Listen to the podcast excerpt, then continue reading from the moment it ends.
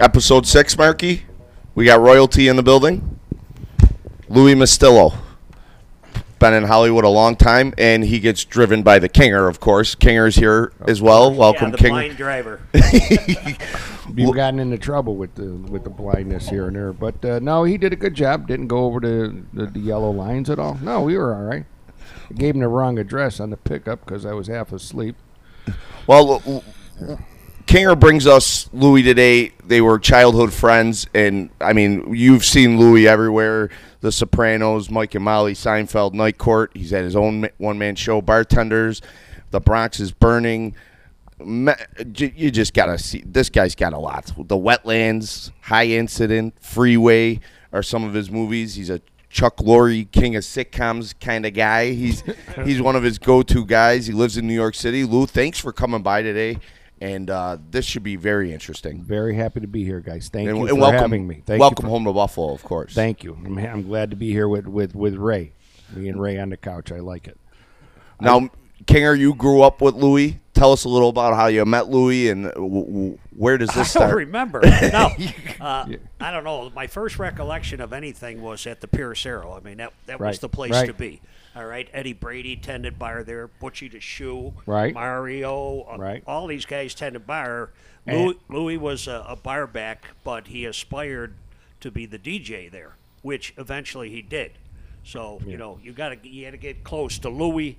Dickie Ryan, if you wanted to get your tunes on. That's right. You know what I mean? Requests. Yeah. After a while, you had to say, "Hey, listen, I got my own program. All right, I got to, you know, I got to play my own tunes." They wanted disco music there, you know, and all the guys from South Buffalo wanted a little rock and roll, you know. So we had to, you know, we put it in. My recollection of first meeting Ray was at 72 Playground. Used to have the uh, in the summer they used to open up the public school playgrounds to you know, they had basketball leagues and all kinds of stuff, and they had stuff for the kids. And Mr. Hillary ran it, right? Remember? Yeah, Mr. Hillary. And they had the shed. There was a shed on on uh, on the uh, left side, off of the school, and they had all the equipment and stuff in there. And they used to have it. So Ray was like, uh, I was. prob- You were probably sixteen. He was like the king of the playground. Remember? Not a He surprise. came in. He came in there. He was like, you know, he'd order everybody around, tell them, you know, let's go, let's start the game, let's get going, and uh, I have to say, uh, we all idolized him. Of course, I still do. You know. I was like the only one that knew how to work that boondoggle. Hey, yeah, that's right. They had boondoggle. Yeah, that's right. That's why. That's why they put me in charge. You want, you want to learn boondoggle? You got to talk to me. That's right. I about yeah. That's what the type of stuff they do to boondoggles, you know. And then uh, you know they'd have the pre, the the uh, presentation of the trophies at the end of the year and the picture. Oh, it was great. You know, it was a great place to go to. And, uh, but then yes, and uh, the Pierce Arrow came along. And then uh, you know, just knowing each other through the uh, you know the neighborhood and everybody Horse else. racing. horse racing. You know, I remember when uh, my first Kentucky Derby and Ray was going down, and he said, "You know, these guys, they're all into the parties, they're all into chasing the girls. Louis, I'm into the horses. I don't mess around. I go down there, I got my sheets, I handicap. I'm not going to no parties. I'm not going to no chasing anybody around. I'm here for the horses. Remember you told me. Remember you said. Oh yeah, yeah, yeah. How did that work out? I'm sure he probably did. Well, you know. Who knows? Yeah, yeah, yeah, yeah, yeah, right, yeah. You, you try. You but, try. You, know, you got guys like Bobby Shanks down there, and there's a guy up there from uh, Detroit, Michigan, and he's on top of a Winnebago proclaiming to be the toughest person in the United States. I go, Bobby, don't. Yeah. Ray Ray, I got to do it. There he goes, climbing up there. For you know, this guy is toppled off the top of it. And it's not like, you know, the wrestling of nowadays, they throw a mattress out there or something. No. We're- at the University Louisville parking lot. He's on the concrete. Now Bobby's up on top. You know, that's the kind of shenanigans that happened there, but they they, they were great days Oh, at the Derby. great. Yeah. We were. I went with uh, my buddy with George, and uh, we had nowhere to stay, and so we were just going to sleep in the car, right? So you know, but we were h- hanging around everybody's Winnebago, and there was no room. We got no room, you know. So all right, we're sleeping in the car. But the day of the Kentucky Oaks, we we hit some long shot. I had one of those cards, you know, right? Uh, The ones like the guy makes the picks, Mister tip sheet, Churchill yeah. down the tip sheet. So I said to George, I said, "This guy has been coming close, man, with some long shots. I mean, look at these last three races. He's got this guy second. He, and they're all like 20, 30 to 1. He says, you got to know something. So the next race, he had this 25 or 30 to 1 horse. We bet it all over him. So it comes in. We win about, I think, about 600, 700. Like, it was the most money I ever saw in my life. So we went to one of them hotels and we go up to the guy the day Derby hey, you got any rooms? like the guy goes like this, we got any rooms? Get, what, do you, get out of here. What do you, we got any rooms? We've been sold out, the guy says, since like last December. so then we, all right, okay. So we walk over to the bar and the guy comes over about 15 minutes. He goes, you're never going to believe this. I just had a cancellation. Do you want the room? $250. I was like, $250. George goes, "We'll take it." We go up to the room. Ray, we had like the little, like the living room area, and the oh, it was great. We're up there, you know. Like now, all of a sudden, we're the Who. You know, we're we're thinking of breaking furniture and shit. You know, like. But it was the greatest. We stayed. Oh, it was great. We took a shower, and then we went to some joint. I had like a basketball shirt on, like with the undershirt underneath, and George had this Don Bosco shirt. You know that the big powder blue. We go into places, place. They go, now you need sport coats, so they give us sport coats over our like basketball jerseys. It was the greatest. It was the greatest. All right, so and um, let's see what else, and then yeah, the arrow. You do you guys know about the Pierce? Oh yeah, Arrow? yeah. We've had people. Cirque was just on here talking about the Pierce Oh, Arrow. legendary place. Yeah, he was talking about you too. Yeah, yeah. You said nice you were his inspiration. Yeah, yeah, yeah. We, he he's a talented guy, man. I've seen him. I've seen his. I saw his solo show in New York, and then he was in an acting class. I I brought him into uh, the acting class I was in with this teacher Janice Powell, who I still is my teacher. You know, a mentor, and she's directed me in three of my solo shows. She directed Bartenders Okay. and uh, she was really sad when uh, when uh, Cirque chose to leave because she said he was he was innately talented, but he loved the circus. You know that was his passion. It's unbelievable, That isn't was it? his passion. Speaking of the Pierce here, I was talking the other day. You know, um, we used to go to this guy Mike Rockwood's house after um, closing, so four four thirty, Yeah. and he used to have these crab races Cra- like real like crabs. crabs. So he would have the crabs, and he would put he he white paint. He had the numbers on the crabs, like one to four or one. Like so there was five crabs. There was no place betting or show betting. You had to bet to win. Okay. So he'd put a circle, put a circle of rope out, and he'd put a glass bowl over it, and he would put a strobe light on him, and it would freak him out. like the crabs. I don't know how he found this out. That the, he must have tried different things, but he would put the strobe light on it, and the crabs would just start to freak out, and then he'd take the thing off, and they'd all start to run towards the, and you'd cheer for your crab. we would do this for hours. So one night, we're all, you know, he's setting it up, and everybody, you know, and everybody's trying different. Um, uh, mind-bending uh, uh, experimentals, and uh, we look in the kitchen, and the and the big guy's in there. You know, Mac Mac McGee. Oh yeah. So the big guy's in there with the freezer open, with a frying pan, and he's beating the shit out of the freezer, like he's like. And I mean, Ray, he's stepping back like he's swinging, and he hits it again, and he comes back and he's ducking, he's hitting the freezer again, right? So, so finally, somebody looks over and says, Mac, what the fuck are you doing? So Rockwood runs over. He goes, Mac, what are you doing? He goes, Rocky, you got something live in your freezer. so what happened? He was looking for ice, and Rockwood hunts. He had like the uh, the pelts in there, the fur, like you know, the pelts. So Mac feels some fur. He jumps back. He grabs a he grabs a frying pan, starts beating the fuck out of the refrigerator. Rocky, you got something live in your freezer. And Cirque used to perform there. This is great. This is how I thought of it.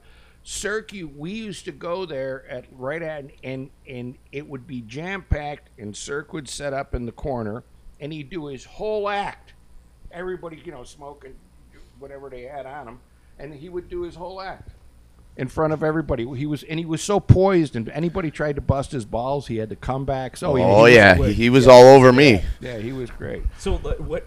When you were in Buffalo, how did you get into the acting? Like, was it theater? Was it school? I'll was tell you exactly what it was. It was uh, at at. Um, I preferred reading when we started reading plays. I preferred reading plays over books because it was more immediate. It was the story told by dialogue, opposed to description. They would describe what was, you know, the set they were in, you know, interior, the house, uh, you know, whatever. But I love the fact that the story went from A to B through dialogue. I found it fascinating. So I just started reading a lot of plays. And then uh, at Timon, they used to do these rallies for the football team or the basketball team. And we used to do these skits. And the skits involved uh, imitating uh, some of the faculty or whoever on TV and stuff. And don't get me wrong, it was an easy audience Sure. but uh, I just loved the feeling of it. You know, going out there and doing these imitations, and I was I was good at it. You know, so I would do Columbo. I would do this one priest. Uh, I forget his name, but he would he would do the chorus and he'd go like this with his hands. And whenever I started doing that, everybody would go crazy. And so I thought I kind of like this. So then I did a play in the drama club, and this is no shit.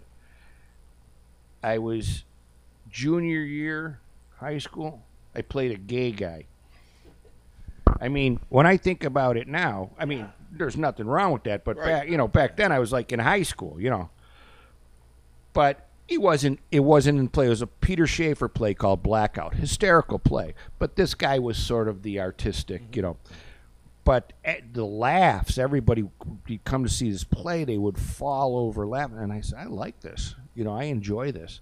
So I, I graduated, put it off to the side because of the music thing that Ray mentioned. I thought I'd be, a, you know, a DJ. That's what I thought I was going to do. I had this uh, fascination with public radio, freeform music, hand-picked music, and that was my, you know, at for one a point I was, I realized there's really no money in it, and there's really the jobs are few and far between. You know, those guys who are on NPR going, oh, well, in the morning, there's a guy in LA called Morning Becomes Eclectic. It's a brilliant job.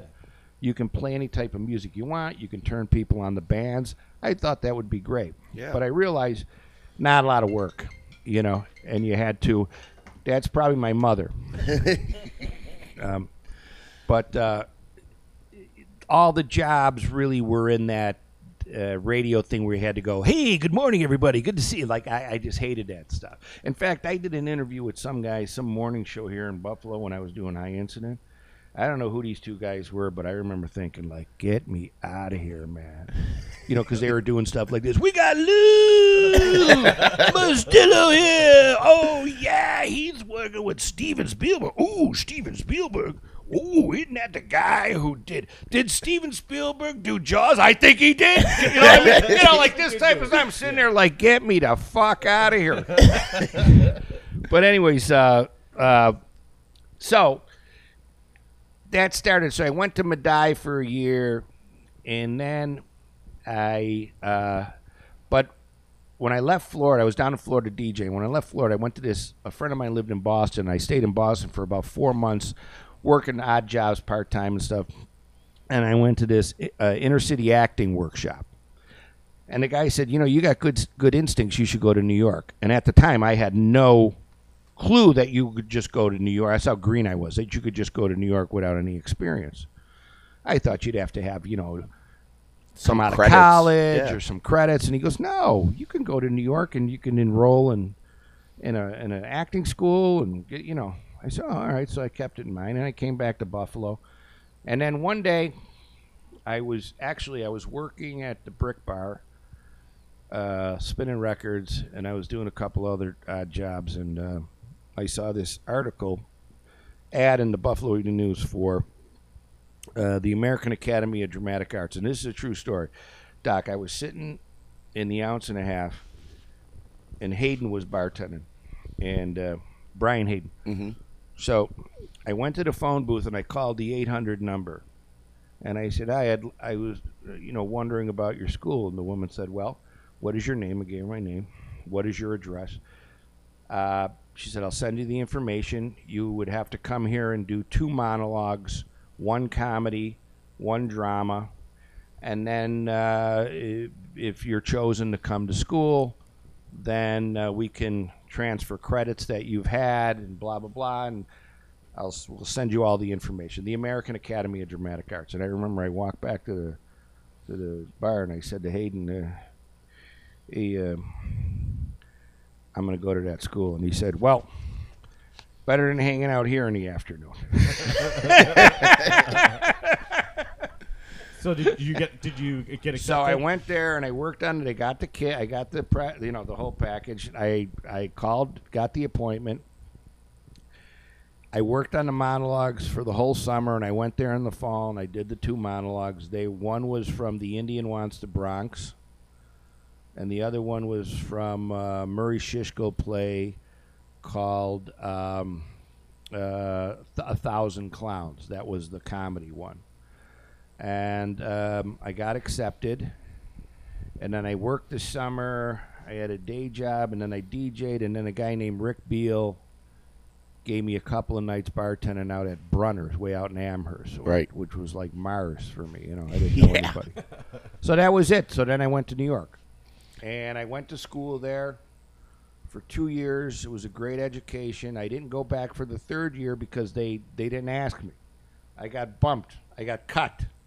So they didn't ask me. And you know, the other, it's funny because out of the 500 people that started at that school, even more if you count the first year, but the 500 people that made it to the second year, morning cl- morning classes and afternoon classes. Um, three of us make our living. Really? Yeah, me, Elias Koteas. No, uh, four of us. Excuse me. Me, Elias Koteas, great actor. Guy named Brian Markinson, another great actor, and Illeana Douglas, Oh. who's been in the news lately because of the Les Moonves thing. yeah. But she's a brilliant actress. But Illeana and I didn't get asked back.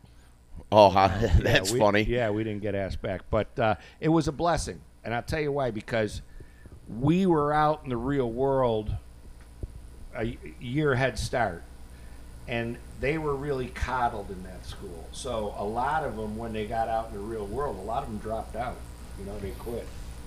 So were you thrown right into auditions or uh, agents or? What I did was I would go out every day with um, my pictures under my, my little case with my pictures under my arms, and I would knock on doors and leave my picture off. I had really no credits or anything. Most of the time, by the time I got out the door, they they threw it out. You know, there was many times where I walked back in and asked if I could have the, pic- the Oh no way! And it was in the, the- garbage. Yeah, I would see the girl kind of go like this, and I would just walk back in and say, "Could I get my picture back?" You know, they're fifty cents each or something. You know.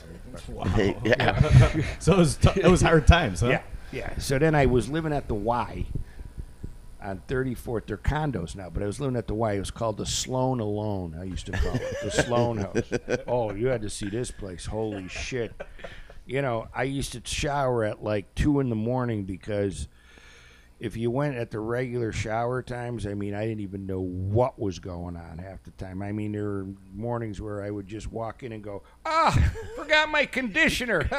Holy shit! You know, like you know, you know what I mean. I mean, there was sh- there was some guy one day. I swear to God, I always tell the story. There was this. I was shaving. Like again, it's like two and I'm picking all these off times to shave and shower and shit. So it's about.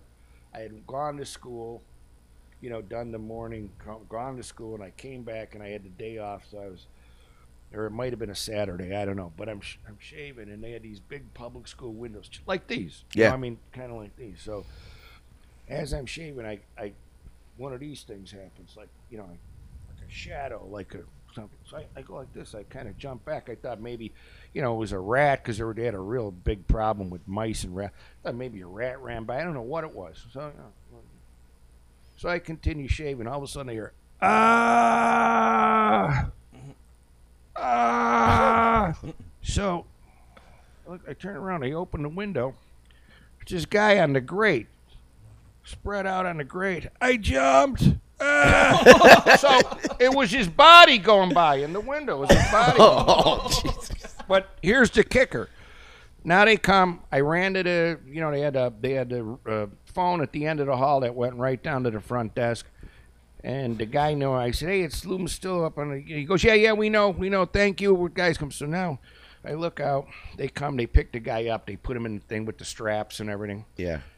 And he's gone. Got to about three, four months later. I get on the elevator. The elevator is about to close. I see this hand come around and cl- clip the elevator so it opens. And the door opens, and it's the guy with one of those crazy casts with his arm up, With- yeah. the brace and the whole thing. But here's the thing: he goes, second floor, please.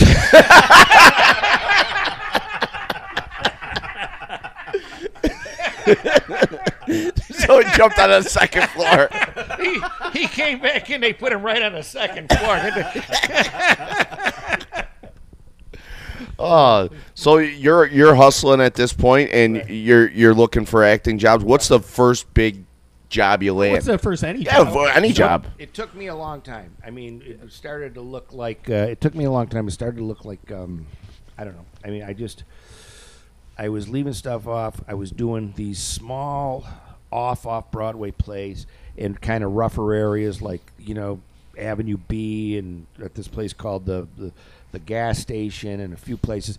And you know, no agents would come. And I and I have to be fair and say, some of this material wasn't great. You know, I mean, some was good, but finally. Uh, you know, few people saw me in a play um, called Blessed Event, which got a good review in the New York Times. And I got a little attention from that, but not much because I only had one scene. So, anyways, I would work on these monologues for auditions. And you'd go in, and they had seen these monologues a hundred times. So I always used to think, uh, I mean, Brando could come in and do these monologues at this point. They've seen him so many times; they're just bored with him. No matter how good the acting is, it's just.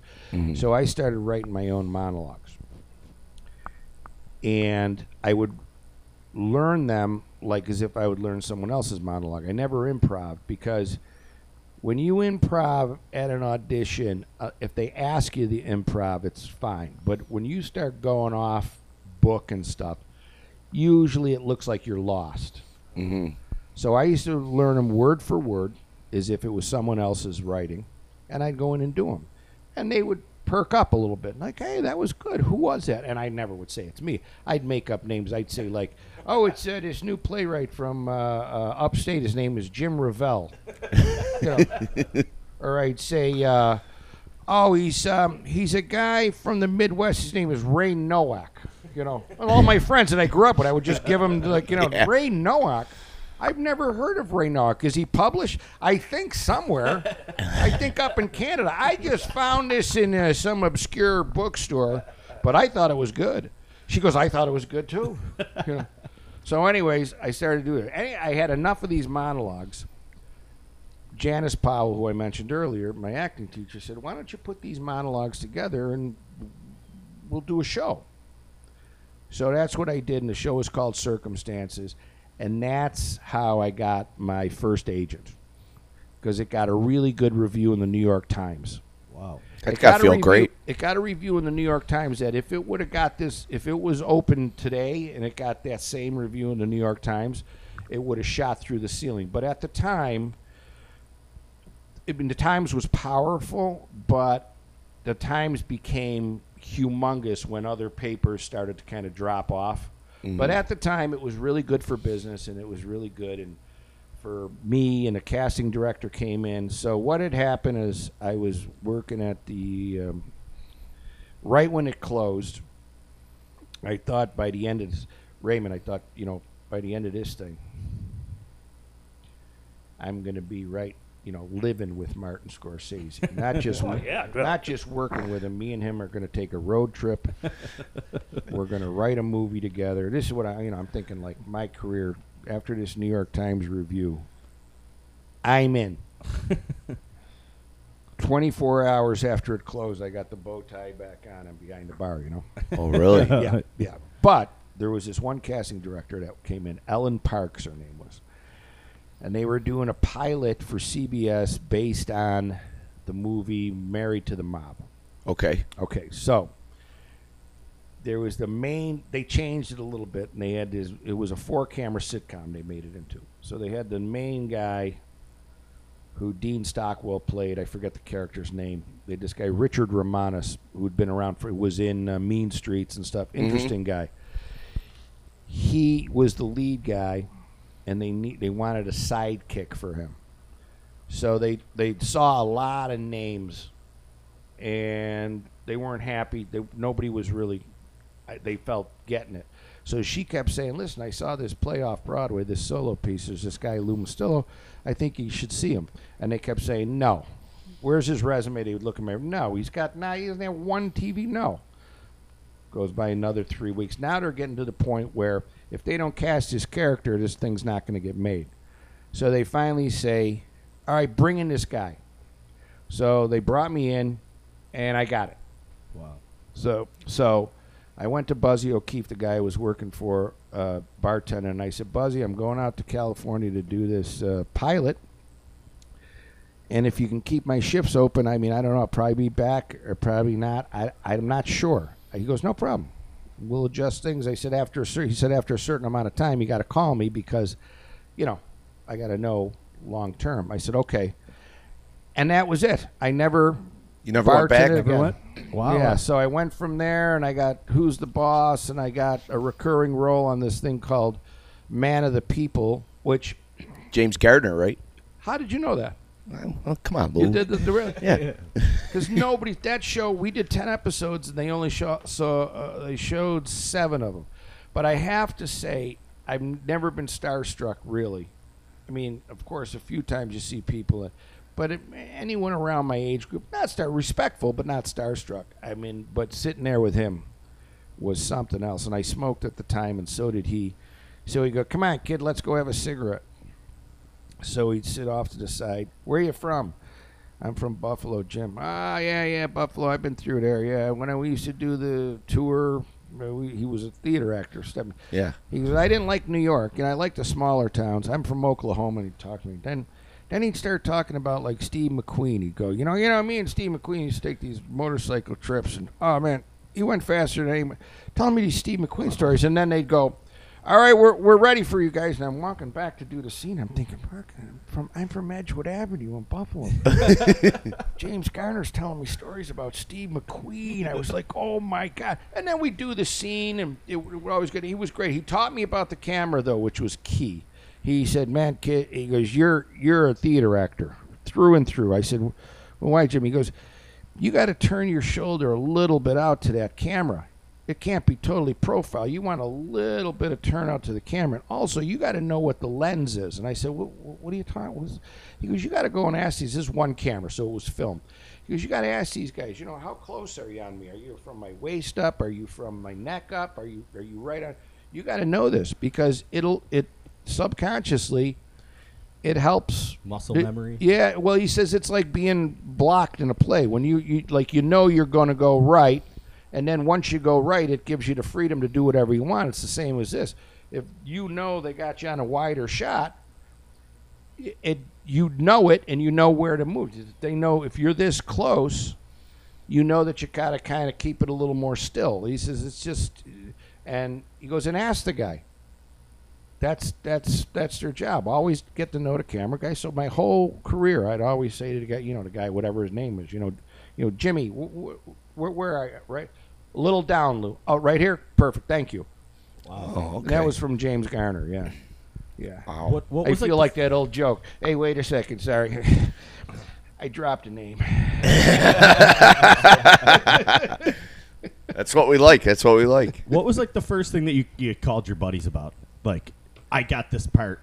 Uh, the Married to the Mob. Oh yeah. Oh yeah, because it was a major thing for me to get this role. Was like the long shot of the, you know, I had no credits, Yeah. you know, and uh, so it was uh, all of a sudden, it was just you know, and I I almost lost the job first day because I was used to table readings where you just sat there in theater, you just sit there and sort of get a feel of the script and you read it like, you know, you try to kind of go slow and, and look at the other actor.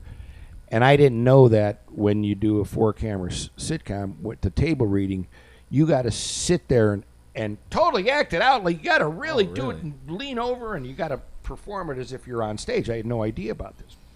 Well, after the table reading, they were like calling my agents. What happened? What's wrong with Lou? What was that? ab-" And then I finally, they came back and said he had no idea. He's a theater guy. He had no idea. And then the second day of rehearsal, I did exactly what I did in the audition. They were like, "Ah, great! he He's great! We love him! Yeah, he's back!" You know. How was the reaction at home when you seen him on TV, Ray? Oh, it was unbelievable. I mean, you know, just uh, these different shows. Uh, I was uh, reminiscing with him yesterday. I saw this one. Uh, what's that guy's name? Dave uh, from CSI. Oh yeah, yeah, David Caruso. David Caruso. Louis, I'm just watching. I don't even know that he's on this thing. And I see this guy in a parking ramp, and he's uh, slow, you know, mentally. Yeah.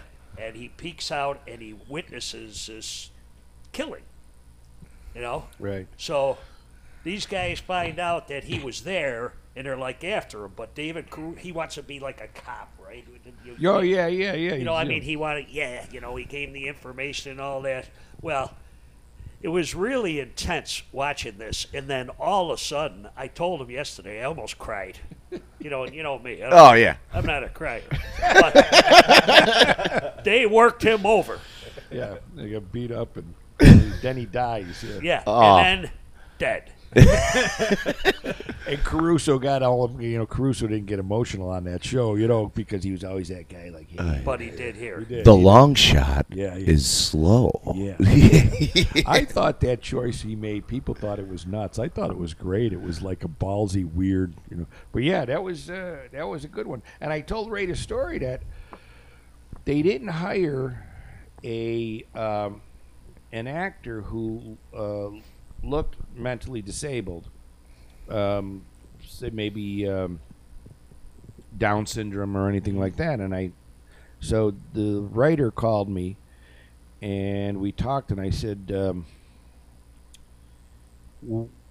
why didn't you guys hire and he said because it was based on my brother and what happened to him is he got mumps and encephalitis which it it raises the temperature of your body It Fries the brain. fries the brain. So I said to her, I had it.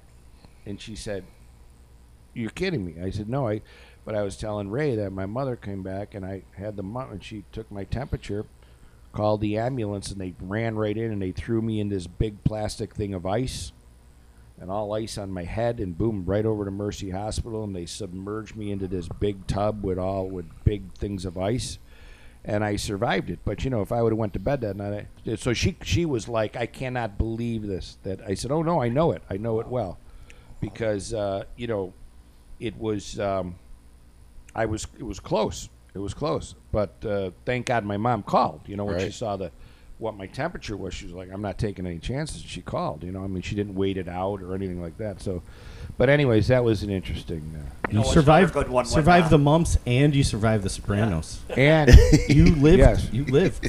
yes, and Like and, the and too. When uh, he called me one night, he says, "You got to make sure you watch tonight." I said, "Why? What's going on? Just watch." So at the end of the show, he's sitting with uh, uh, Bill Gardell. Mike Yeah. is sitting with Louie on the couch, and he's rocking the Going South shirt on. Bill Gardell. Yeah, yeah, I remember that episode. Yeah. That, that was freaking That unbelievable. Because that I used to send Louis and Bill. Bill, he said they routinely wore him on the set. oh, Melissa wore hers nonstop. Yeah, Louis sent me a picture of uh, Louis was in there. Bill Gardell, I think Mrs. Gardell. Yeah, I'm Bill had the shirt on, and the boss. Oh right, Bruce yeah, yeah, yeah. We went Yeah. to see Springsteen. oh yeah. Yeah, yeah. His And son that's- worked. Uh, Bruce's son worked on Well, the no, set. one is night he it? came. He came to the set one Okay. one week. Jimmy Burrows, you know, legendary Jimmy, wonderful guy. Jimmy, you know, he did. He created Cheers and Yeah. the most prolific sitcom guy, you know, and he's just a down to earth, funny, good guy. So, anyways, he says, Louis, uh, a friend of mine's son is going to uh, trail me this week. Uh, God, I think the kid's name is Max. Is it Max or Sam? I oh God, I don't know. I hope. So nicest kid, and uh, I come out. How you doing? You know, good, good, shy kid. And I said, yeah. So you, you're thinking of maybe you want to direct? He said, well, yeah, I- you know, I'm kind of interested in it. And blah, blah, blah. So a real quiet kid. He hung around. And I'm talking about him, talking with him one day about some movies. You know, I said, "Oh, you know, you should watch a lot of movies. You can learn a lot about a lot of movies, and you know, go see a lot of plays." Yeah, passing. So then we're up on stage and doing the live show in front of the audience, and I get done with my first scene, and Jimmy comes over and says, "Lou, let me introduce you to uh, Sam's uh, father." So uh, he walks me over, and it's Springsteen. Wow. So I said, "Oh, hi, how you doing?" You know, and I got to be honest with you. I, you know, I respect the guy deeply, but I'm not. I'm not a Springsteen freak at all. Right. I mean, I, you know, my friends, we were all listening to Bowie, Zeppelin, Neil Young, ACDC, The Stones. I wasn't a big, I was, by the time Springsteen came out, I was more into punk and the Ramones and the, you know, Yeah. Patti Smith and stuff that was going on, to Iggy. And so I'm not like a huge, I never bought a Bruce Springsteen album in my life. I used to play him at the Brick Bar and stuff. So I came up and I just said, hey, listen, I'm from Buffalo. You know, I, thanks for doing your last tour there with the Easter. It meant a lot to the city. And Yeah. he said, "Oh yeah, I like that town." And blah blah. blah. And I said, "I, you know, I said I know Willie Niles, a friend." And he said, "Oh, Willie's great." You know, blah blah blah. And that was it. So everybody's like, "Wh- wh- "Lou, you were over there for about five minutes.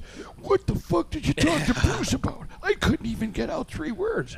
He said, I said, thanks for coming to Buffalo. I said, Sam's a nice. Oh, he did. I said, and Sam's a really nice kid. I said, does he really want to direct? And Springs, I'm not sure what he wants to do yet. You know, blah blah blah. He, he was nice. I mean, shy. He was kind of shy. Yeah. But um, but everybody's like, oh, what did you say to him? He said, I just said thanks for coming to Buffalo. And thanks for, you know, because I mean, everybody I guess was coming up and going, yeah, yeah. you know.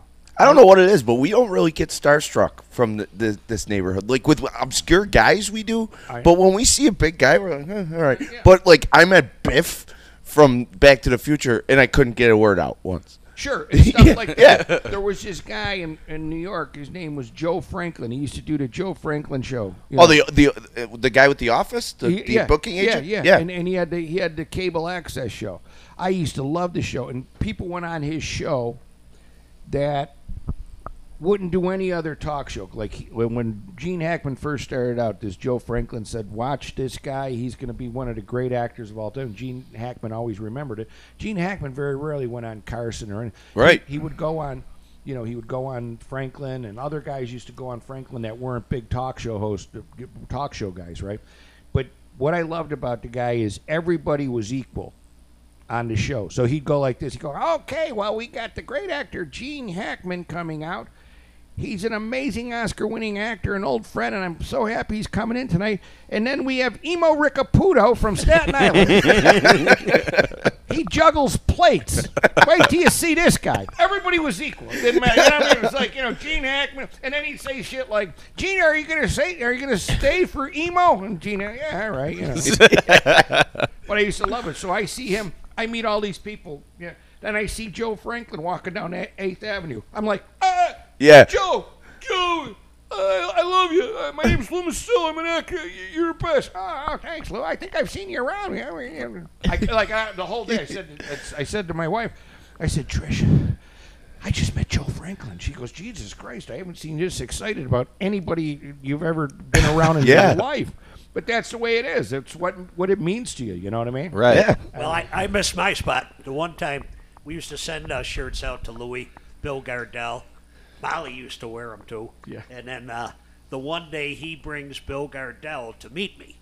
So he goes in Molly's, you know, Yeah. I'm in there occasionally. Yeah. and then uh, he comes down to he. They said no, he went to a stag at the Brick Bar. Oh, this killed me. So I go down to Ah. the Brick Bar, and they got uh, well the screen's out because the Bills game's on. He came, you know, he was going to show Bill him being in the Wall of Fame over at the Brick Bar and everything. Yeah. So Bill was in there uh, with his wife, you know, and she didn't really cater to that drinking stuff. Uh-huh. So, uh, my recollection. Yeah. So he leaves, and he goes back to wherever he was, and then he said, "Where the hell were you yesterday? They sent me on a wild goose chase." I said, "Where'd you go?" He goes, "I went down to the brick bar." I said, "I was down there." Well, it turns out he the TV screen is here, and I'm standing on the other side of it. He's behind the TV screen. You know, they got a couple stairs there. Yeah. I'm up there, no no farther than three feet away from him the whole time, and I got my chance to meet. You know, like we talk about stars and that. We don't see a lot of them around here. No. You know what I mean? And a lot of them, I mean, people. Plus, he wanted to thank you for the shirts. No, Yeah. he we're in the place. I, I ordered a drink. You know, we're, I'm showing him the, this and that, and you know, and then it was funny because I was gonna go back to the back bar and show but they had some poster back there, and it's not there anymore. He said, "Ah, you know," and then I was gonna show him some pictures, but he he don't know any of these guys, you know. So we stayed at the bar, and he liked it. You know, he'd he's like, "Oh, this is great," and uh, this and that. I'm showing him. The whole time he's standing behind the screen. Yeah, and I come out after this. Now, must have been perfect timing. They're going, holy jeez, did you see that? I go, what? You know, I'm looking up at the football thing. I thought Yeah. maybe I missed something there. I said, what, what are you talking about? Them two guys from Mike and Molly were in here. What? When? and they just left a couple minutes ago. They came in here and had a drink and everything else, and then out the door they went. I was so pissed off. I was like, no way. So he calls. He, I said, where were you? He goes, yeah, you know where the screen is? I was behind it. What the story of his life. Yeah, what are behind the screener? so, but that, yeah, that was. Anyways, um, yeah, that's you know, that's that's yeah, that's the Springsteen story. You know? I mean, you, you you go from show to show. I mean, Night Court. We talked about Harry Anderson with Cirque. Yeah. What a tremendous talent Yeah. that people really gotta look at his magic and his different kind of magic comedy. Very quick witted. Yeah. Uh, Night Court, and then He was a sweet guy too. was he? Yeah, they all, uh, you know, it was their it was their second last season, and they were. Um, I, I think they were tired of doing it, but you know, when it came down to shooting it, they were great. I mean, they were ready to go, and he was nice throughout the whole week. I played uh, an Andrew Dice type character. Yeah, I watched it last night. It was great. Yeah, yeah, yeah. So, I saw it one day at about three o'clock in the morning. I was like, "Is that my son? I don't have a son." Yeah, what happened? Many moons ago. I don't know what happened. And, and then another iconic uh, character you played is uh, Seinfeld's neighbor. Yeah, And how did, how does that happen? I went in and auditioned, and uh, I had auditioned for the show I think one time before, and they liked me, but I didn't get it. And then I went in again, and they they liked me for the role, and then uh, we had a ball. And you know, ironically, uh, Illeana Douglas was on the show too. Yeah, yeah. And uh, no, we had a really nice time. Seinfeld said an interesting thing about L.A. and New York because I had asked him about, um, you know, why don't you go back to uh, New York and do the show? I mean, you, you know, you live, you could do the show anywhere at this point. I mean, Yeah. they'll let you go anywhere. And he said, well, because I got to be here like 14 hours a day, you know, and and you know, I'm I'm in the writers' room and I'm doing this and I'm doing that, and uh, if I was in the if I was here 14 hours a day in New York, all I'd be thinking about is what am I missing? And he said, in L.A., I know I'm not missing anything. I it's thought that was brilliant. it's great to hear the New York comics that they, they hate LA. Yeah, yeah. They love they love working in Yeah, New York, but sure, when sure. it's like a vacation for them out there, Sure. like just to get away from everything. Yeah. But Yeah. he, he he's something else. You- see Yeah. him now, like guys, the that one uh, that one broad wanted a hug from him, and he goes, "No, that's okay." I don't mean, that that that's him. You know, His good buddy too, who who deserves way more, I think, is and he's brilliant. I did a pilot with him, and he's a wonder. Is Larry Miller? oh yeah, Larry yeah. Miller's brilliant. Larry Miller should be, you know, I mean, and I, it's it's not him. It's either, you know, the industry sometimes looks at guys certain ways, and maybe his agents aren't representing him right. Ah, Who knows? But he is one of the. f- instinctually brilliant, funny guys. He had a line that floored me one time during this pilot we were doing, and uh, like the network came and said, uh, "Hey, uh, you know, you're going to have a daughter on the show because it, it was about it was kind of a Green Acre-ish type of thing. It's him and his wife, and he's a psychiatrist, and they go from the city out to this weird little town, right? And uh, you, so it made no sense.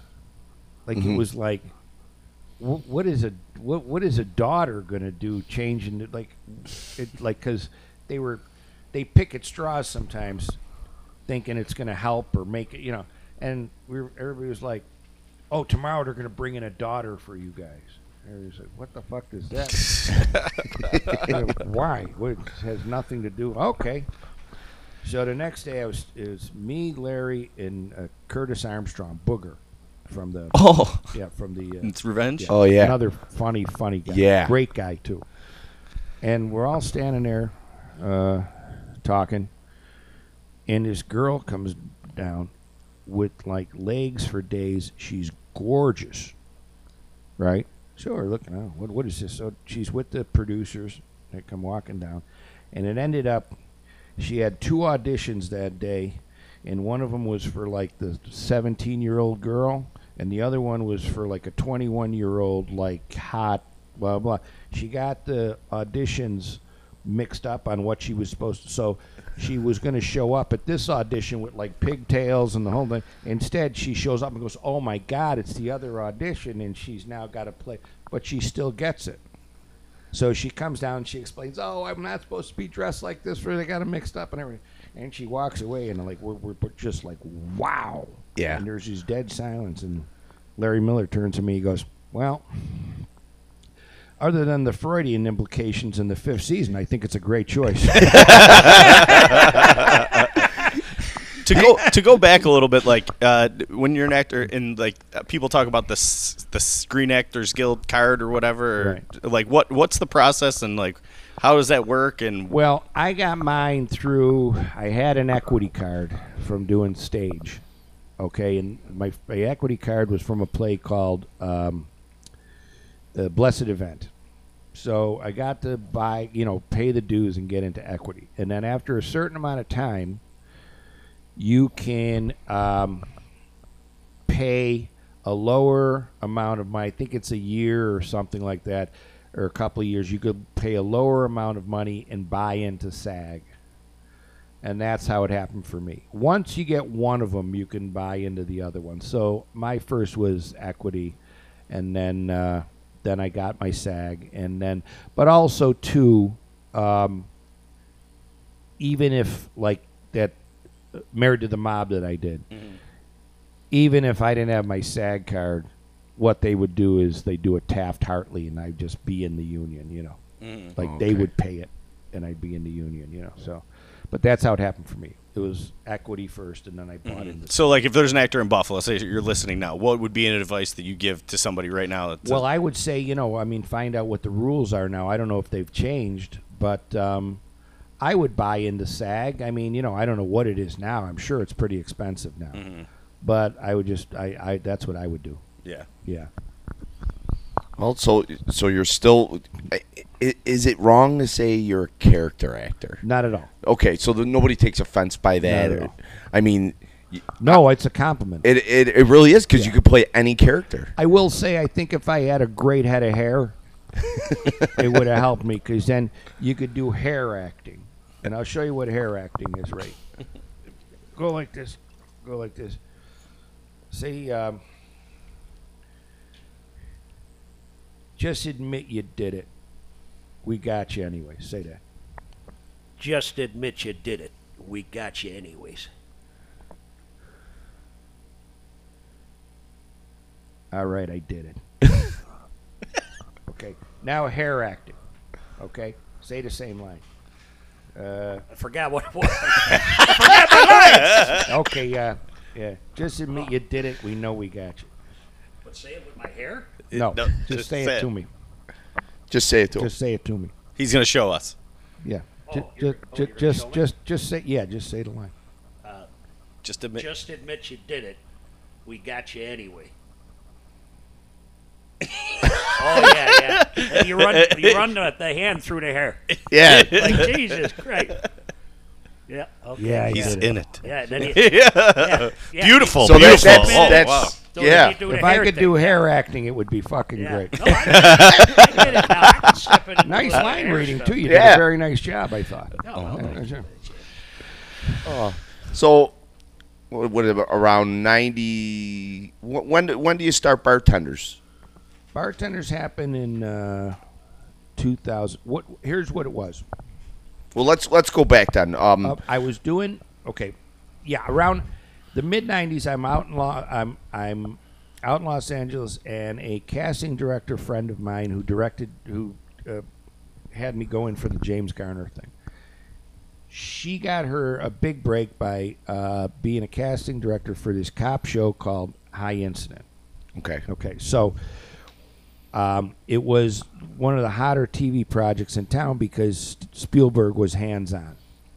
So it was based on the fact that late at night, he's he's a fascinating guy with like nine thousand different things going on at the same time. But he liked listening to uh, police radio The scanner. scanner. But when the suburb, he's a suburbs guy. You ever see the documentary about him now that's out?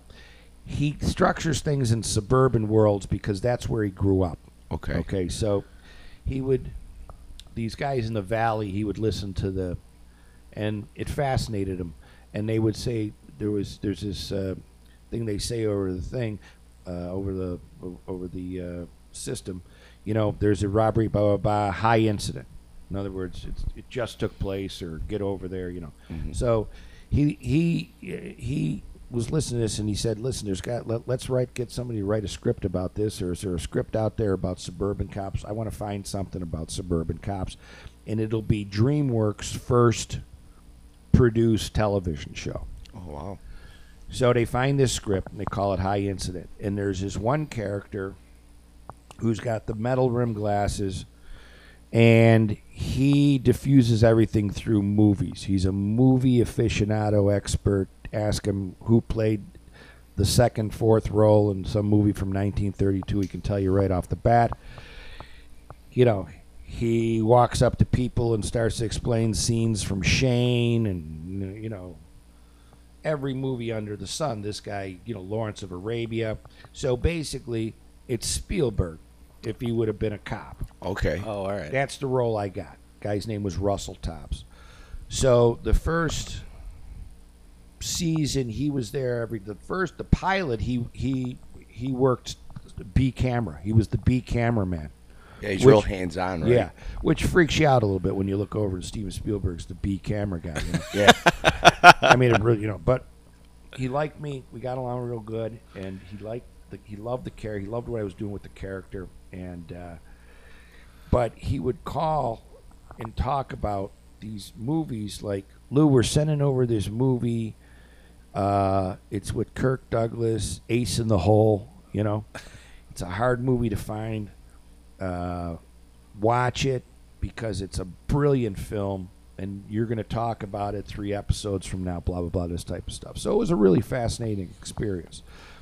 We did one and a half seasons because dreamworks um, they didn't take saturday night i believe if they would have taken a slot on saturday night i think that show would have ran for a long time but they felt saturday night was where they threw the shows that nobody cared about and they it, they didn't like that mm-hmm. so they tried to go opposite friends and we just Wow. got killed Yeah. Well, it, yeah, yeah. we just got killed. So that that was it. So then I stayed out in L.A. and I started, and my dad passed away the next year. I was very happy that he got to come out and see that because we were uh, he come to the set the one day, and uh, the first AD ran over and said, uh, "Mr. Mustillo, Steven would like you to come over and sit with him and watch the monitor." oh wow. so that we were inside this small kitchen, and I would walk out, and there would be my old man sitting next to Spielberg talking, you know, like, uh, very good. Wow. So that was a That's real. really That's cool. great. That was a really beautiful thing. And so I said to my dad, "What what did you talk about?" He said, "Oh, I told him what I did for a living, and he told me that you know his mother has a restaurant, and and then we'd watch the scene, and he'd say, Lou, what, what are you thinking? My- And I'd say, oh, I thought it was pretty good. And he'd say, so did I. I thought it went where, you know, like, so that was really, I was glad that he was able to do that. Next year, he passed away in 98. And that's when I started writing bartenders. So I tried it out in L.A. Okay. I Tell, started tell our listeners what what bartenders is. I've seen it. It's It's- unbelievable. It's, six different guys, bartenders, with problems in terms of the job that they love, but yet they wouldn't do anything else, and their love of the job, the irony of the job. And two of the characters are based on friends of mine. One, Eddie Brady, the other, Pat Ford. The rest of them are a conglomeration. The first guy who trains the uh, uh, who trains the younger bartender is a combination of Mike McNally, this guy in New York that I worked with, the older guy Gunners Burgeon, who trained me at Top of the Sixes, and my father. Okay, that was the first guy. The second guy was based on. It's about a guy whose girlfriend. They're um, they were engaged, and she leaves him. She starts working down on Wall Street, and she leaves him because he's a lifer bartender, and she started to see a little bit more of life, and and he claims that you know he he had more than enough money. He did good, and and he's heartbroken. It's around Christmas time, his first Christmas without her in a long time, and he's heartbroken that she left him because he was no other reason than he was, you know, a bartender, and that's what he did for a living. The third one was Patty, because Patty would tell this great story about. He told me, and one night he keeps trying to cook the Salem hot dogs, and then he's baking them and boiling them. and They don't taste the same. So he takes a grill out on his fire escape, and there's all this smoke. The guy next door complained, and the cop, the, the fireman came over. You can't do that. So he goes, I got all these hot dogs. I don't know what to do. So he come home at three o'clock in the morning, and there was a Dragnet episode where Joe Friday slides a grill into his fireplace. And Patty had this fireplace in this place that worked. He had one of the rare buildings on the east side that still had a fireplace. So he's watching the show at three o'clock in the morning. But the great line is he calls his grill store on Third Avenue. This, and he she, he says to the girl, "Hey, I was watching Dragnet last night." He goes, "I was a little stoned." But Joe Friday sticks a grill into his fireplace. Is that just crazy dragnet shit? and the girl goes, No, it's a fireplace grill. We got all kinds. so he did. He went by. He went home. He went by it. It, it was at his apartment. He moved from the place, but he had the fire grill. He, he'd make steaks. He had the hot dogs in there. Oh yeah. Is that just crazy dragnet shit? she says no. So that's in there. Then the third guy, I heard about this story in L.A. that this bartender was getting sued because this guy, you know, smashed up, you know, ran into a pole or something, and he got he didn't get seriously hurt, but he got hurt and it totaled his car. And he come back and said that the bartender served him when he was, you know, and this guy claimed he was a friend of a friend and claimed that the guy looked completely normal. He looked completely sober. He wasn't slurring. He wasn't, you know. And he said, and it's about some guys are like that. They'll have 50 scotches. They're just standing there. Hi, how you doing? You know, how do I, I, you know, the guy was fine. And then he ends up getting sued, and he might lose the job, and he needs the job, and that was one. Then uh, this guy I know who was, uh, I, con- I combined a few people. He was a well-known bar owner, had a great place, but the drugs started taking over. And then I combined it with another guy who was also a club prom- uh, uh, promotion guy, promoter, and he got a bad needle, and uh, he died of AIDS. And then I combined those both into this guy who di- who isn't dead. He's he's got the HIV, but he's basically homeless. Right. And then the last guy, but the beauty of that one is he's still bartending it one day a week. I think this guy gave him a break, and he's bar- and he's so proud of the fact that he's Wow. Still behind- yeah, yeah. yeah. And then the last is Eddie, you know, and Eddie Eddie's got this beautiful view of life. Oh, know? he's great. Yeah. I seen him yesterday. Yeah, when, when he's we met. Yeah. So he, you know, we were talking one day. We were talking about that nobody nobody pays for drinks in movies. He always says he forget. I, you know, he goes. I don't remember that conversation. Uh, a- ask him anything. Eddie, remember that time? I don't remember that. Eddie, remember the time we? No, I don't remember that. remember the time we were in Florida and we? No, I I don't. I, I don't remember that. And there's eight people saying, Eddie, you were in the. I don't remember. but um, He's right though. Nobody does pay for uh, like Cheers. Oh no, watch it. Yeah. Watch, watch any movie. The guy walks in. Here's how it is. The guy walks in. He walks up to the bar like like we're friends. He, hey Ray, uh, how you doing? What, what, what do you want? Yeah, give me Ray, give me a scotch. Guy brings the scotch up. Yeah, I'll have the same. So, uh,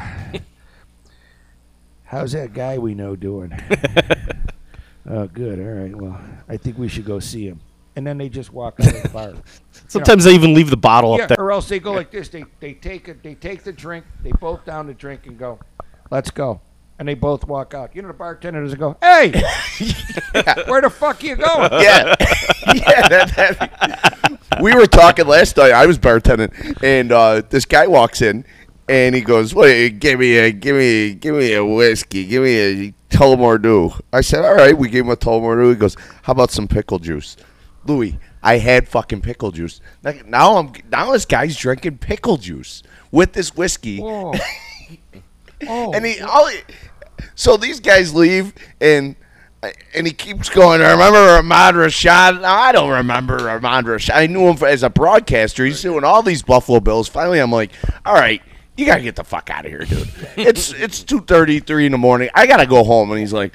Yeah, but remember Joe Devlin? I was like, Joe Devlin fucking sucked. Get the fuck out of here. and so we were putting up with that last night, and it was funny. We were talking, we were going over everything, and you're right. You just you, you meet so many people behind a bar. For you to turn that into a, a, a one man show is unbelievable. Did anybody ask the guy what was with the pickle juice in the whole? Did anybody ask that? Well- some Irish thing that gives you a better taste. well, we kind we kind of used to do that. So I asked him, I go, "Where are you from, and who do you know?" Because a friend of ours used to do it and call it, "Ah, that's a whiskey sandwich." Well, he's got. I tell you, he cracks me up. In the oh, you got to tell him the Pinot story. You got to tell him that's the best one of all time. Come on, Ray, you got to. Tell right, but then we'll go back to your bartender's thing. Yeah. All right, so I was telling him yesterday. I went to Brian Higgins's party at the mansion. All right, this was ten years ago. I must have been a little naive. so I'm standing there, and there's a little guy, kind of resembled Louis a bit, and uh, I said, "Hey, you want something?" He goes, uh, "Yeah, Pinot Grigio." I go, "Pinot, bring McGurn. I'll get you whatever you want." You know what I mean? So it, it just turns out that You thought his name was I Pinot thought- Gris- I, thought it, I never heard of it before. That's a long. I thought I thought Hey, it was Pino. what do you want? I said, yeah, Pinot. What do you want? the guy say? Then he went a Pinot Grigio. Yeah, Pinot Grigio. I said I heard you the first time. Is that the Yeah. Greatest? But you, uh, you, you came up with a good one too, because this combines your old growing up in the neighborhood. Oh yeah, yeah. Louis hosted right down the street. What is that? The one Buffalo Bar and Grill that's open one hour a week or something. Right, yeah. They had the uh, Bartenders Hall of Fame, and uh, Louis uh, was the host of it. His brother-in-law Billy Brown, everybody knows Billy. He went in there. Kevin Townsend from, uh, you know, the Irish Festival and Shannon Pub and all the Yeah. other stuff, and uh, this David Quinn. Now David worked at another Pierce Arrow guy. Quinny worked there, and now he's worked at Ilio DiPaolo's for I don't know, thirty-seven years or Yeah, something. Yeah. So he his brother's in there, Kevin Quinn, and I don't know if you know Kevin from golfing. He golfs like every day. over Yeah, yeah. years, But I think he fell or something. Something something happened to him. But he's telling a story about because he he grew up on uh, Edgewood also. Tell Yeah. that story. Well, he was funny. Quinny was a funny guy. So we, it's the summer, and it's like basically it's it's August, and it's everybody who doesn't have a cottage, you know. And, and there was a lot of us, so you know everybody's up on Abbott Road. It's hot, and there's a big group of us, and these motorcycle guys pull up, like kind of like Hell's Angels looking guys. They weren't Hell's Angels, but they come pulling up and they come out of the Wilson's Farms, and the guy puts the beer in his back thing, and so gang of us walk up, and uh, Kev Quinn says, "Hey, what the fuck are you doing here?" And the guy looks at him and he goes, "What did you just say?" He goes, "I said I, I don't want I don't want to see you fucking guys driving up and down Abbott Road on your mo- motorcycles. That's what I said. And The guy goes like this, reaches behind and pulls a gun out and says, "Yeah, why not?" And he goes, "Because the potholes are huge." You, know, you fuck your bike up back. I don't want to see anybody get hurt. I don't want to see anybody get hurt. The guy goes, "Get the fuck out of here!" we all just ran, you know. Oh, So bartenders really takes off. I was lucky enough to see it ar- around '99. I, they snuck me in. Michael O'Neill snuck me in. Uh-huh. He goes, "You got to see this guy. Mikey. He's he's a character. Mike, Mike's got great stories. You got to ask Mike about the ass beer story. Okay. Okay, all right. we'll get to that at a later episode. So the Cirque was saying he's like it was like a lot to write a one man show. It's hard work. Yeah, it's it's uh, it's 32 pages of straight dialogue. My show. Wow. wow. And you wrote that yourself. Yeah, and you got to get to a point, like I said earlier, you got to get to a point where you you got to learn it verbatim. You can't keep changing it. You can't keep. You got to learn it verbatim. Like if the sentence is, you know, I'm. I'm walking down the street. You can't change it to I'm going to walk down the street. You get you got to learn it exactly the way you wrote. You got to put down the uh, writing thing and learn it as if it's someone else's piece. So it's hard work, yeah. I mean, Wow, that's impressive. yeah, and he memorized his too, you know. So it looks like a lot of stand-up comedians do that. I mean, it looks like it's off the top of their head. It's memorized. Oh yeah. Yeah. So. And it's not just taglines; it's word for Oh, word. Oh sure, word for word. Yeah. Yeah. So later on in the '90s, you Pino. Hey, Pino. hey, Pino. Nice to meet you, Pino. Are you from around here? from the town of Gr- from the town of Grigio. We're Grigio. back to that, but he looked like a Pino Grigio. I don't know if there is one. I know I gotta that tell you, if there's got a. Is that a guy? yeah, It is now. it's a gra- it's a grape, but it could be a guy. You know, It's got to be a guy. They didn't just name it. Well, there's Pinot Noir, his, his cousin. his cousin. Yeah. But yeah, hey, there's Pino. Pino, come over here. So then, then we're, we're starting one of the best shows of all time, The Sopranos. Yes. And you play Sal Vitro, the gardener, Tony's gardener. Right. And uh, I think it's an iconic role. How does that happen with The Sopranos? Well, I um, I got a call to go in, uh, and I was very happy when I got it because for years I, if I had a dollar for everybody who came up to me and said, you know, you should be in The Sopranos. And like you know, like you're gonna fucking go. Well, hang on, let me call over there. what are you fucking nuts? Hey, is this The Sopranos? hey, what, what, what, what is your name? Joey says I should be on the show. what the fuck are you talking about? Yeah, you know. Anyways, um, I went in, I auditioned, and I got it. And uh, David Chase liked what I did, and uh, so then this character, you know, grew and grew, and it was sort of this Shakespearean. It was interesting though because we had um, done the scene at the bar with Paulie Walnuts, and uh, when he says. I said, I think I think I'm going to the cops, and he says, well, what are you talking about? You know, you're when he's, yeah, you know, I'm not really like one of you guys, and he said, don't worry, I'll take care of it. And the way the director wanted me to play it, and the way we both thought of it, was to kind of go like, hey, thanks, Paul. You know, you're doing me a favor. Maybe you'll take care of this, and I won't have this guy on my ass. That's how I was playing it, and that's what the director also agreed with. Like you're kind of relieved. And David Chase came back after he saw it, and he said, no. And we came back in the next day and reshot it, or the next week, and we reshot the, the end of it. He said, no, no, no, no. He goes, no, you're not happy. He goes, you know, you know at this point you should have went to the cops immediately. You didn't do it. Now you're fucked. Right. And the whole idea was his view of that thing is anybody that got too close to these guys or actually you know agreed to talk to these guys or be anywhere around these guys is sooner or later going to get screwed And that happens in throughout the whole show. the whole show Yep. even the guy who plays cards with them and thinks it's cool they rob all the cars Yeah. from his wedding i mean everybody so that was it but the what i found interesting is he'd pay me for the whole week just to walk in the background with a big fucking thing of leaves on my back. Yeah, you're in the, lot yeah, of oh, it's just a great. It was just, and, and we do those scenes, and after I'd walk through it, uh, the whole we'd all just burst out laughing, you know. But uh, no, and uh, no, that was a nice experience. Uh, uh, Jimmy was a nice guy. He was a kind guy, and uh, I was very upset when I heard that he passed away. I wasn't close friends by any means, but he was a great guy to work with, and he was a generous guy. And so little Steven was sweet too. And we had that one scene where he says, "I says, hey, do I got to keep doing Johnny Sax's lawn?" And and Jimmy says to me, "What the fuck did you say, Sal?" And I swear, for two takes, whenever he said, "What the fuck did you say?" we'd all fucking burst out laughing. you know, because of the balls of this guy to ask this fucking, "What the fuck did you just say?" So we'd all just fucking start to laugh. So then we got a few takes out. But my favorite is he says. Um, I think Lawnmower Man said that he don't want to do uh, Little Steven Yeah. it.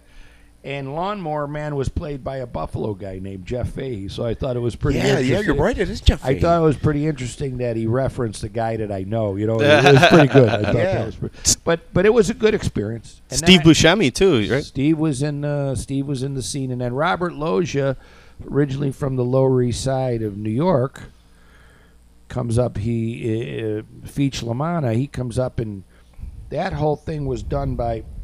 He stomps on me, and then they did a camera from above, and you see his, his you see him hitting me, but it was the stunt guy. Yeah. And then what they did is they put me down and they put my arm. They dug a hole, and my arm was in a hole, and they attached this.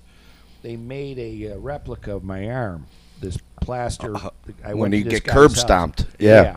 And then I went to this guy's house, and he put they put my whole shoulder and everything, and then they he came out. It came out, and they showed me my arm. It was freaky, man. They sh- it was like it looked exactly like my arm. I Wow. was like, holy fuck! So then they attached that, and they, there was a wooden stick in it. So we did two takes of it where he stomps on the fake arm, like ah, and then they took that one off. But I was in that hole for so long that when I was when I got up, I swear to God, I was I couldn't for days. I couldn't move. Oh, you're laying on. It? Yeah, I oh, was yeah. laying on it. You know, yeah. But they make those they make those fake prosthetic things. I did a movie called Passed Away. They had a we had a you know they had a fake Jack Warden. Jack Warden was done shooting. He was already gone. They had a fake Jack Warden in the casket. It was the freakiest thing I ever saw in my life. Wow. You know, I said, "Is Jack Warden actually gonna be in the casket today?" They said, "Nah, he's gone. He's he already shot out. He's already he's gone." Well, what the fuck? Are, what, oh, come and see it. Fucking fake Jack Warden.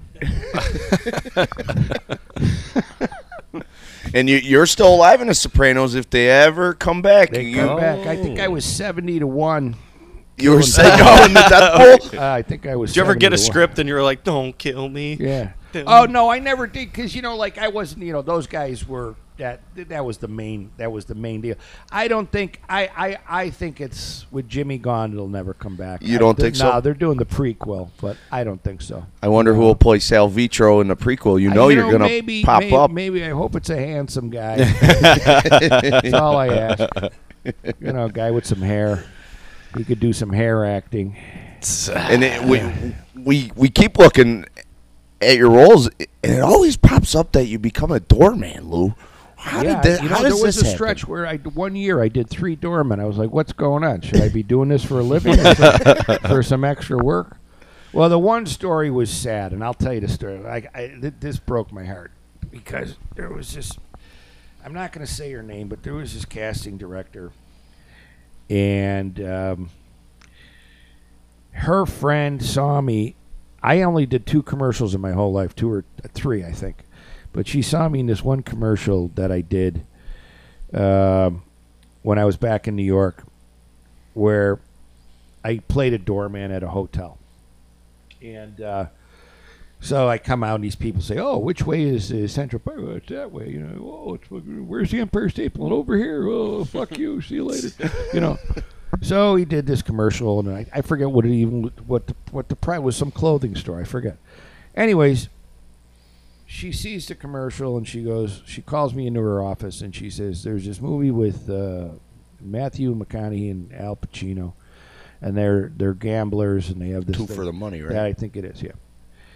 And I said, "Oh wow." She's explaining this thing, and I'm and she's talking about this doorman, and I'm thinking, I'm going to beat a guy at the gambling place who, you know, has to go up to Al Pacino and say, some guys at the door, blah, blah, blah. Hey, Louis, go tell him that, uh, okay, Al, you know. And I think I'm going to be in these scenes and I'm going to be Al Pacino's doorman. And she goes, yeah, it's, it's, it's, a, it's a good part. And, you know, and you're with Al and Matthew. And I'm thinking, right? So I say, uh, she said, Are you interested? I said, I'm very, yeah, of course, I'm very interested. So you'd be willing to do it? I said, Sure.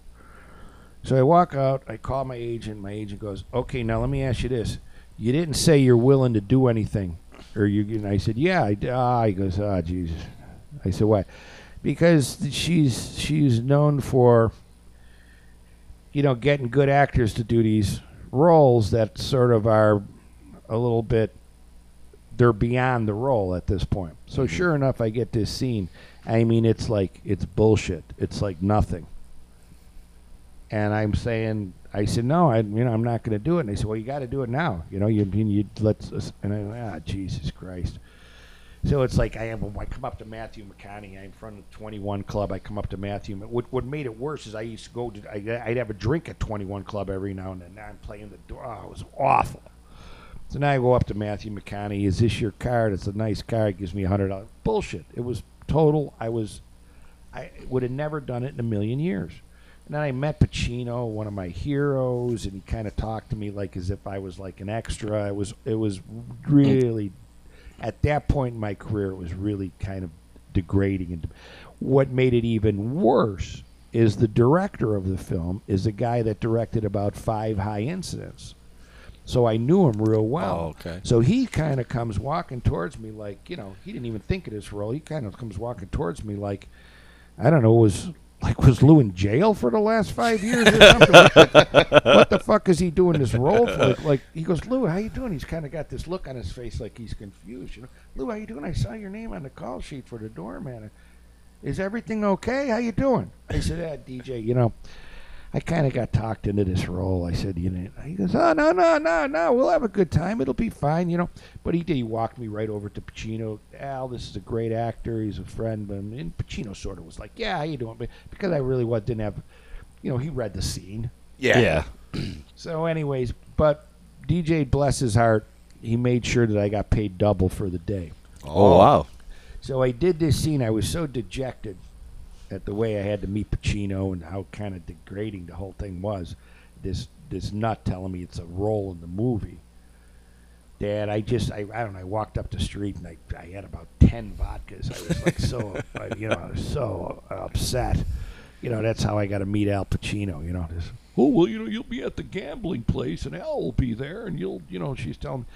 I think she retired. I wouldn't even tell this story, but anyways, that was one of uh, the the roles that you you wanted to know something that was disappointing. Yeah. That was the most disappointing thing in Was my one of your entire career. Oh yeah. Yeah. and plus the fact that DJ, who had directed me in these amazing scenes and amazing shows, comes up and walks up to me and is like, like, you know, Yeah. like, did you get out? Of, did you just get out of rehab? What happened? you know. And this is Mississippi gambler Al Pacino at the time. Yeah, it's not yeah, really yeah. like terrible movie. yeah, yeah. It's a horrible movie. A terrible The movie. idea was okay, but ugh. Did Yeah. you ever think that you're gonna have to call your buddy Ray and get on the back of a garbage truck in your career? You know, like, hey Well, Ray, you come know, on, Dick. You never know. You know. Yeah. You never know. I always kept humble. That always kept me humble. Yeah, how about all them times we spent in New York, huh? Oh, you know, this, he, he, he, he pisses me off because he says to me yesterday, hey, going to Vegas at the end of the month, you know, they got this thing at New York, New York. I like it. You know, I go, they got the little village part. I go, I said, why don't you come to the real New York? Jesus Christ, you never been there. he's never you've been, never been to the big city. No. Oh, we gotta get you. You gotta get the He's kinger there. how he likes. I said, New York, New York, and Vegas. What, what, what are you They got the beautiful mural there. Yeah. I said, come to New York for fuck's sake. What are you crazy? Uh, yeah, you know they got the roulette tables in Central Park. That's how he knows New York from Vegas. Do they got a roller coaster there? yeah, that's, that's my thing. Ever any uh, interest in going into stand up? Have you ever? No. No. Oh God, That's so rough- depressing, aren't they? It's a tough world, Yeah. man. Because well, here's the thing. Uh, I can get up and sort of put a even when I'm talking in public, I can kind of put a little bit of a character on Right. and take sort of pauses that I wouldn't normally take or whatever. But to get up there and do that bit where what's beautiful about theater is there's a fourth wall. It's an imaginary fourth wall, and you know you're not supposed you you some plays break it and they talk to the audience, but most you know you you have that fourth wall and the audience has the fourth wall too even though they can see through it. So there's nobody in the audience when you're you know in a play going you know like yeah yeah i heard that before Yeah. We- you know it doesn't happen. If it mm-hmm. happens the guy will get thrown out. Guy ain't gonna get thrown out of a comedy club. You got to deal with the guy. You got to have the comebacks you know. And it, it, it's just not not my gig. Never never was. I i like i would rather hide behind a character you know. That's what friends used to say well why don't you go up on stage as a character? Nah i, don't you know i, I don't have the i don't want to I, I don't want to have to start you know rehearsing comeback lines to a heckler. It's Yeah, just not my yeah. thing. Yeah. yeah so So, You're a trained so would, actor. would you say like your big break was uh, Mike and Molly? Like that was your top build? In terms of yes, in terms it took a long time. In terms of a series, now I had done other series. Those were big breaks. The only difference is they weren't hits. Mhm. This was the first hit I was on. Done a lot of pilots. Before this, it was I had done two series, but they weren't hits.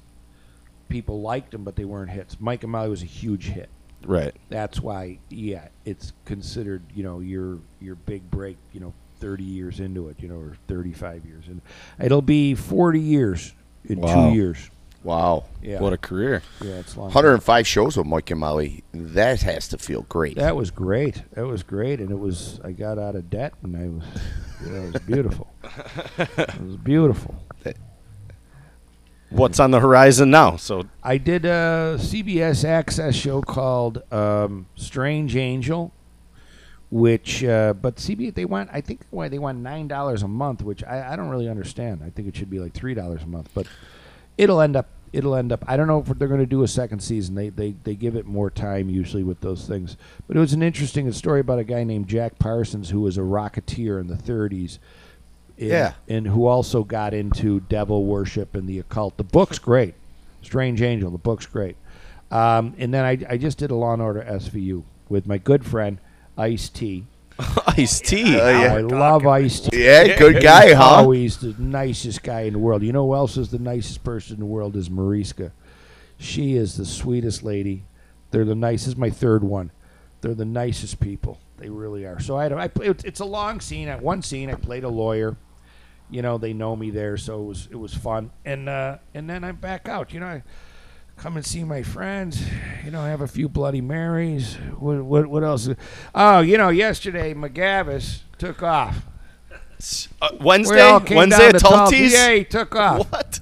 Yeah. Louis orchestrates. Everybody's coming down. Eddie Anybody- Brady. I wanted there. to surprise him. yeah, Mike Anderson, Hawk Myers. I mean, we got the we got the whole who's who. And there's no offense, your father-in-law. yeah. he- He's the who's who. yeah. I tell you though, it was great that he was working. I was really happy he was working. You know. Oh, I yeah, mean, pure it was- professional oh, back oh, there. I love seeing But it. it tortured seeing it. McGavis. Oh, that it drove him nuts. There. Well, and plus he usually calls everybody. Hey, guess what? I ain't working. Don't go there today. That's right. He used but to do that with So me. we Did that to me, too. it, and then finally, you know, what's up? Yeah, keep rubbing it in over there, you know. then he texts back. He goes, "I feel a little better. I just hit for 450." oh yeah, the horse ball. He's down in Erie. Yeah. Yeah. Rocky, you got something live in your refrigerator.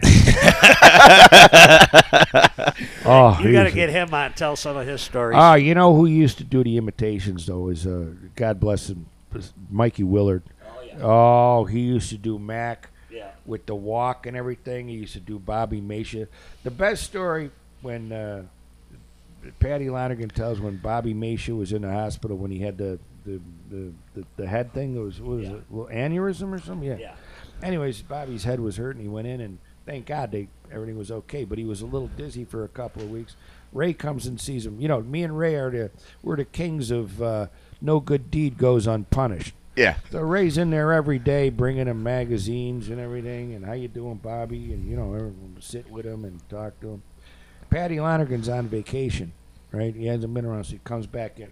First day back, he goes into the room, and Bobby Macia kind of talks like this, right? Like this kind of. So Bobby says, uh, "Ah, Patty, it's so good to see you again."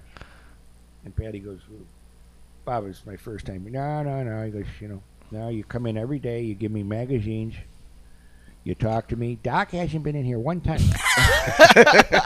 like he's a little confused. I'm in there every day. He, he, then when I go in, like the very that's very next day, he says to me, he goes, "Oh, look who's here! You know who you missed yesterday? I think it was Bruce Smith." So he says to he Doc has not come and seen me one time. so, so Patty, Patty says, no, no, Bobby, I, I've been on. Doc's been here every day, from what I heard, bringing mag. No, it's not. No, no, no. Don't make excuses for him. so now the same thing. He says, you know, comes and sees me too. Patty says, he fluffs up my pillow and he makes sure everything's okay. Bruce Smith. He- Poor Bob's been going through cancer for a long time, treatments and everything else. So we had a little get together for him over at Talty's, you know. And uh, oh no, it was at the Hop. Mm-hmm. Yeah, it was over to Hop Inn. So you know, everybody's in there. You know, all the boys from the cottage, uh, you know, are there. Twelve guys. Uh, so I'm like the last guy coming in. So I walk in. He looks at me. He starts crying. He goes, "I know I'm dying now."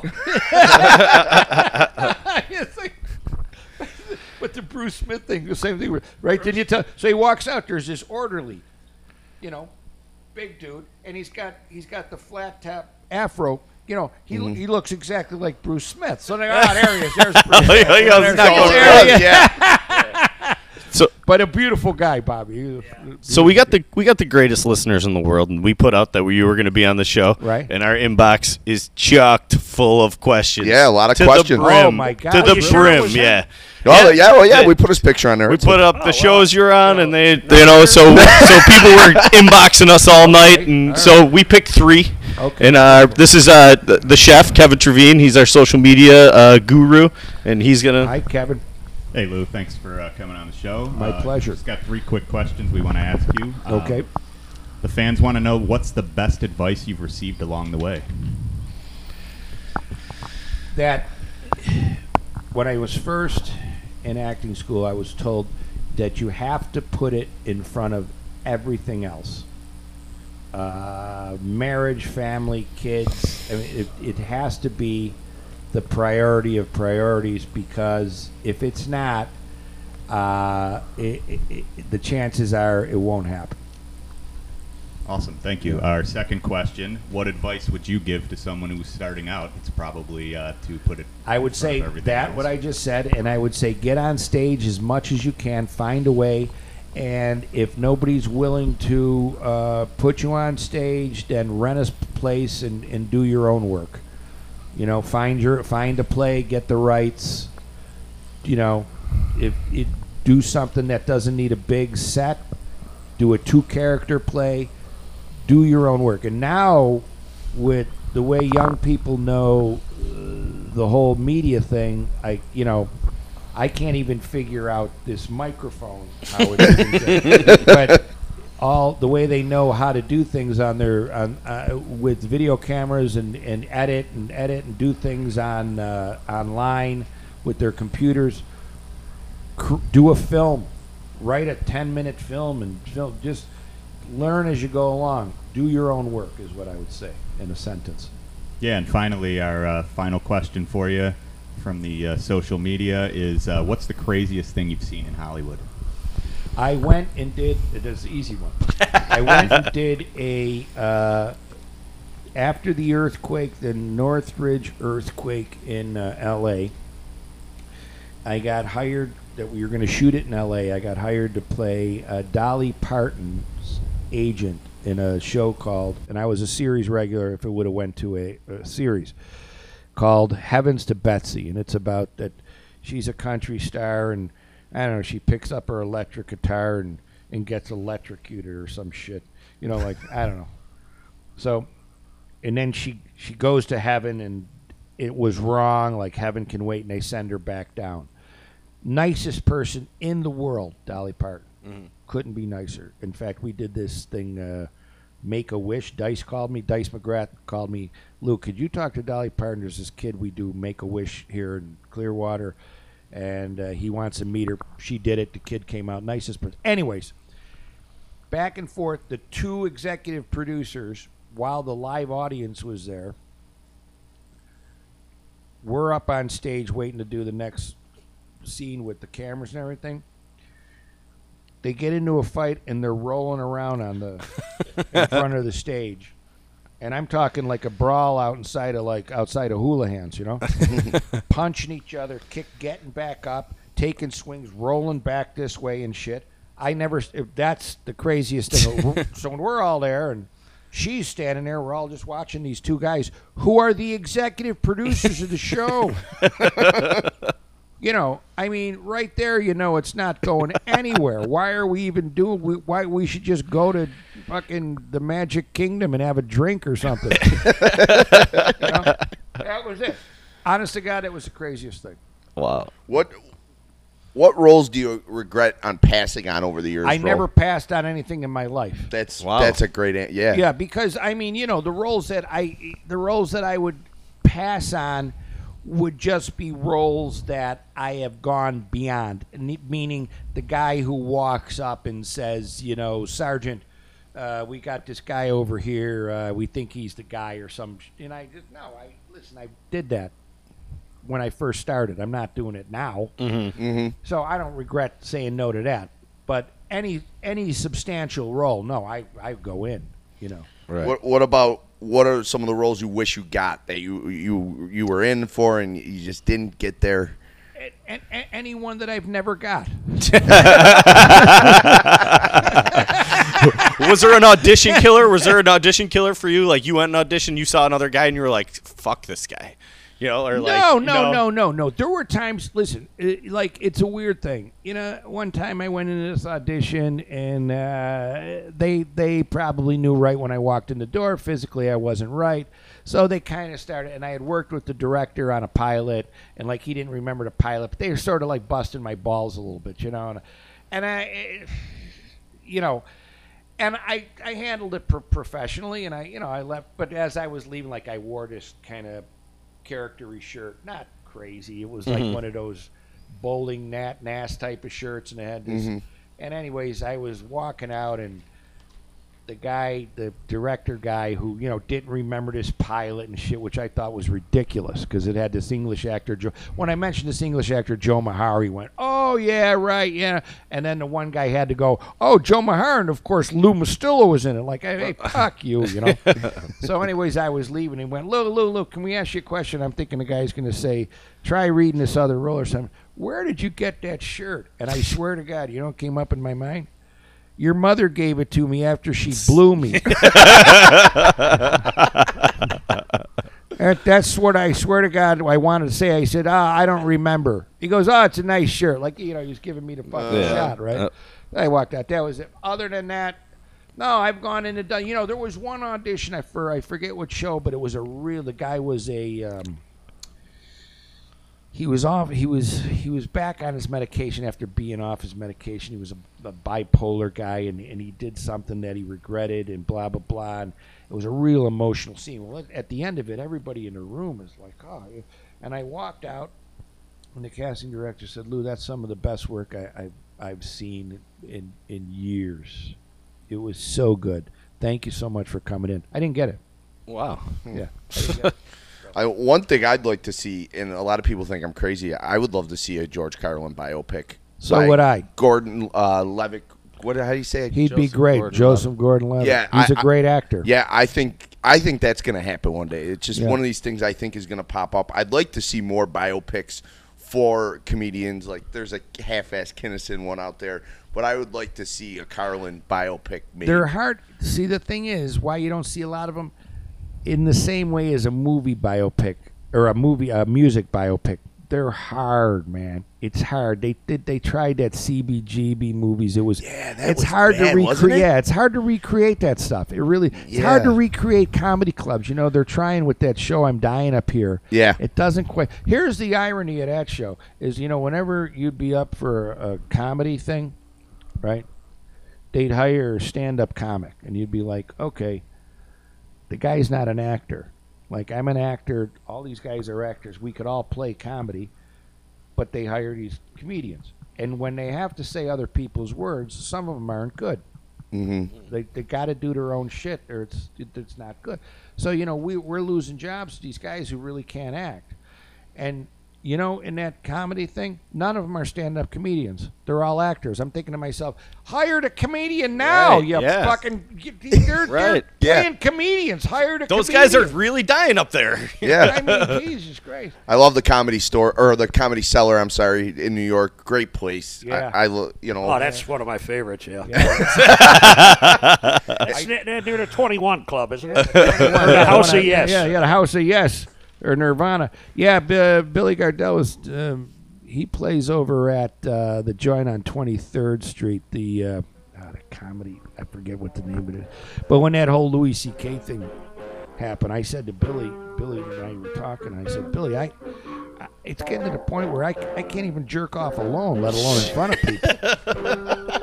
That's a lot of fucking effort.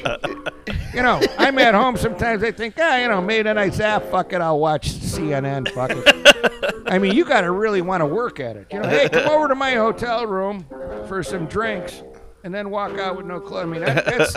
I think that's just too too much hard work. Well, I I think you know, uh, Marky. We've had a guy go from the headshot to a long shot to a star, and I mean, th- this is one of the best guys in Buffalo. He's made it. Look at his work. Uh, we got the wet the wetlands. Wetlands is out now on demand. It's it's it's it's a movie that was a first time director. Uh, he wrote the script, and he had a little problem sometimes here and there telling the story, but it looks good and it's an interesting little story. And uh, yeah, I'm just listen. I'm just happy I'm a I'm a working actor. You know. You know, star and this. I, I just, I, I love, I love to work. I would, I was hoping by the time my 60s came that that I would be getting more offers. I'm hoping maybe now that'll happen. You know, when no one's around and I'm in my 70s. Well, they'll hear this, and then your, your yeah. phone won't stop. I'm sure it's going to work out for you. Working hard and keep doing it. Yeah. Well, Louis Mustillo, Thanks, guys. you are Thank you. licensed to Doc. talk. Doc, thank Louis, you. my pleasure, man. All right, All buddy. right, keep up the hard work, Lou. Thank you, guys. Thank you.